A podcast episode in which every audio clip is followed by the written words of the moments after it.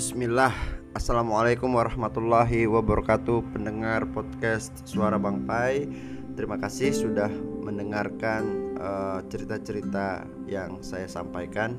Ini adalah kisah perjalanan ya Dari Pontianak, Kuala Lumpur Kemudian sampailah di negeri Vietnam. Yang kenapa saya sampaikan di sini? Karena saya ingin mendokumentasikan saja. Saya khawatir uh, kisah ini hilang ya. itu itu secara internal saya. Saya ya saya punya pengalaman dulu punya laptop kemudian membuat catatan harian atau berbagai macam dokumen tulis lalu laptop itu hilang ya walaupun tidak bisa lagi dijadikan alasan di zaman sekarang yang lebih canggih ini kalau punya tulisan tinggal upload saja di berbagai macam platform ada blog ada uh, sosmed, ada cloud misalnya, masukin email satu ke email yang lain beres. Ya, itu saya lakukan. Jadi cerita-cerita Islamic trip ke Vietnam ini saya lakukan uh, awalnya di Telegram. Di, di channel Telegram. Uh, kemudian agar aman juga saya posting juga di blog paijarutsujarwo.com Nah kemudian tahap ketiga ya sekarang ini uh, mengubah teks yang ada di blog dan telegram tersebut menjadi audio yang mudah-mudahan bisa didengar oleh teman-teman di Spotify.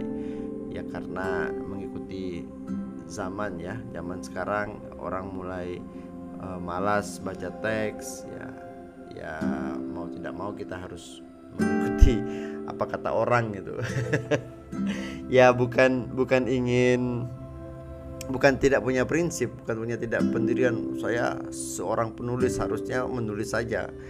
Uh, bukan begitu. Tapi ya ya memang tuntutan zamannya ya sudah begini baik ini satu episode sebelum terakhir ya uh, jadi ini adalah eh sorry ini episode kedua sebelum terakhir. Nah setelah ini masih ada satu episode lagi dan itu adalah episode terakhir saya berada di Vietnam.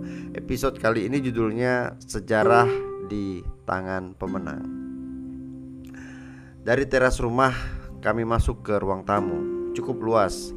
Di sudut-sudutnya tergantung gamis perempuan yang lumayan banyak. Saya tanya ke Bang Yusuf, apakah pakaian itu dijual? Ia membenarkan.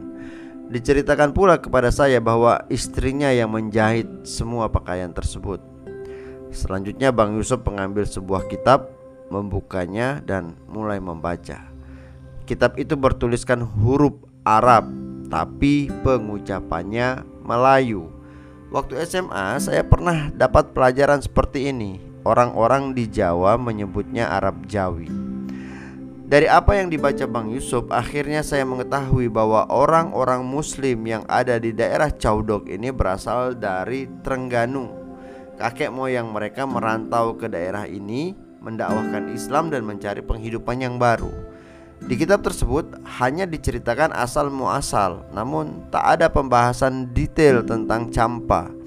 Maksudnya apa korelasinya dengan orang-orang campa sehingga mereka menyebut diri sebagai Melayu campa? Sampai sini saya tak mendapatkan informasi lebih. Perjalanan sejauh ini ingin mendapatkan info detail tentang kerajaan Islam Campa tapi tak didapat. Kecurigaan saya tentang informasi sejarah yang dihilangkan oleh penjajah semakin kuat. Meski saya juga harus bilang bahwa ini kecurigaan yang tidak berdasar data ilmiah. Padahal sejarah mencatat masa pencerahan Eropa terjadi berkat ekspansi Islam baik itu bermula di tanah Andalus maupun Bizantium. Kebudayaan dan peradaban barat yang sebagian besar bersumber dari warisan filsafat Yunani sesungguhnya tidak bisa diakses barat tanpa kontribusi penerjemah muslim di masa keemasan Islam. Tapi ketika barat muncul sebagai pemenang, kondisi malah berbalik. Sejarah kegemilangan Islam nyaris tak terdengar Islam kemudian dicitrakan sebagai peradaban terbelakang, bodoh dan miskin. Tentang jejak sejarah Islam campa yang belum terang bagi saya, tentu saja tak serta-merta saya menyalahkan barat. Bisa jadi ini karena memang saya yang masih belum mendapat akses ke sana. Selesai membaca kitab asal-usul nenek moyang, Bang Yusuf sesuai rencana mengajak saya berkeliling Caudok.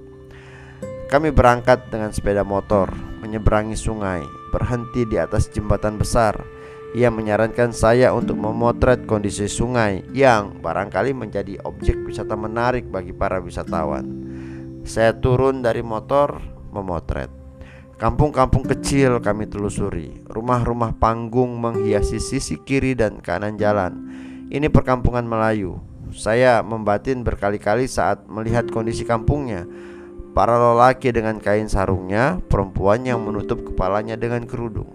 Fix, mereka saudara iman yang terpisahkan sekat nasionalisme berada di bawah naungan negara komunis. Ya Allah, semoga hidayah terlimpah curah kepada saudara seiman di mana pun berada sehingga Islam yang tinggi ini benar-benar ditinggikan pemeluknya dengan segenap daya dan upaya.